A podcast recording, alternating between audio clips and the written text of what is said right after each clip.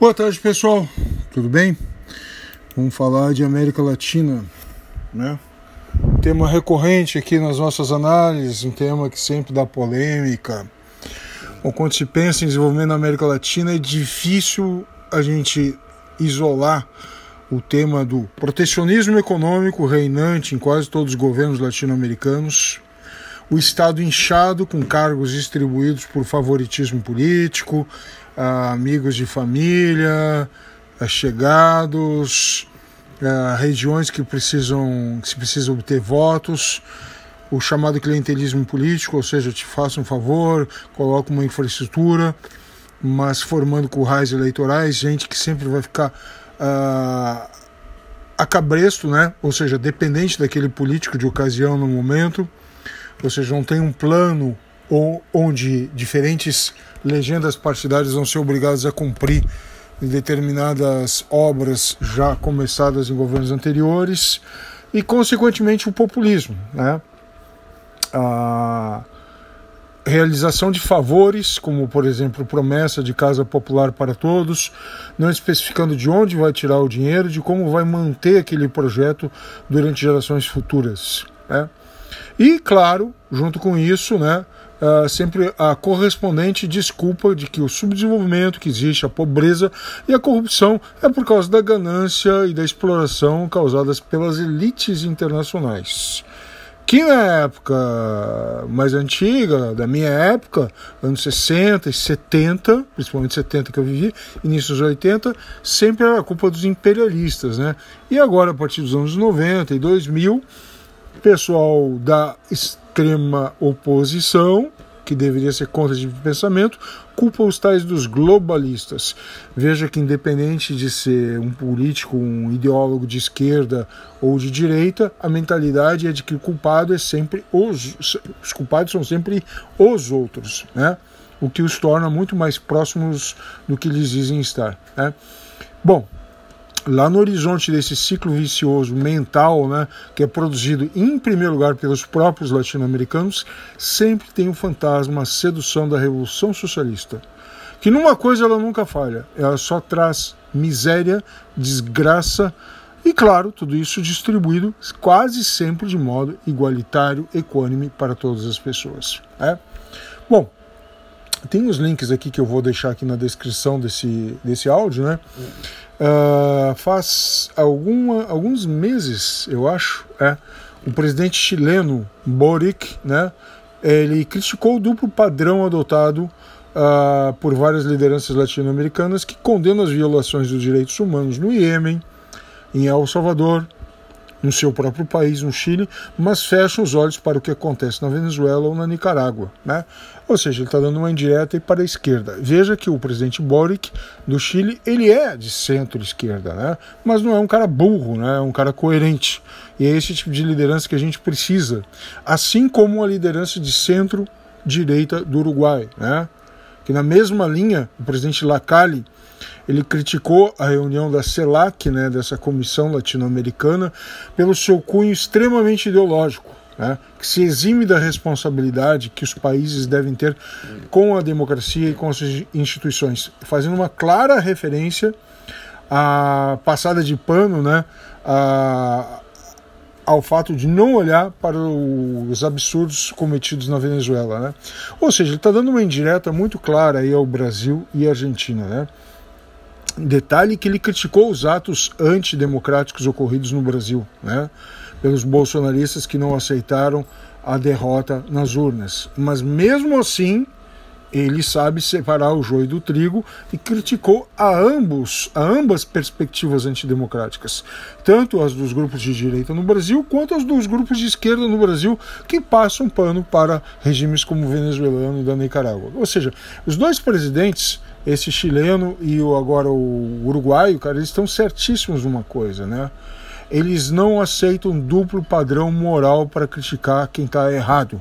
E essa perspectiva centrista que países como o Brasil, como a Argentina têm que seguir, entendeu? Já que são as duas maiores economias latino-americanas, é, é, sul-americanas, desculpe, né? Cara, assim, ó, o que a gente vê no Brasil, né, é sempre uma sanha corporativista na prática. Né? Tem as ideologias que vêm e vão, cara, mas sempre tem essa mentalidade corporativista, né? tanto no âmbito público, de instituições públicas, quanto no setor privado. Né? Veja a Federação das Indústrias do Estado de São Paulo, chamada Fiesp, né? que ela agiu contra a implantação da área de livre comércio das Américas, ALCA, na época do governo americano do Bill Clinton e que era o presidente FHC, Fernando Henrique Cardoso no Brasil, né? Hoje, por exemplo, o Brasil está choramingando um acordo de livre comércio com a União Europeia, né? entre Mercosul e União Europeia. Mas, cara, lá no início dos anos 2000, esse acordo com a ALCA já nos daria um grande impulso.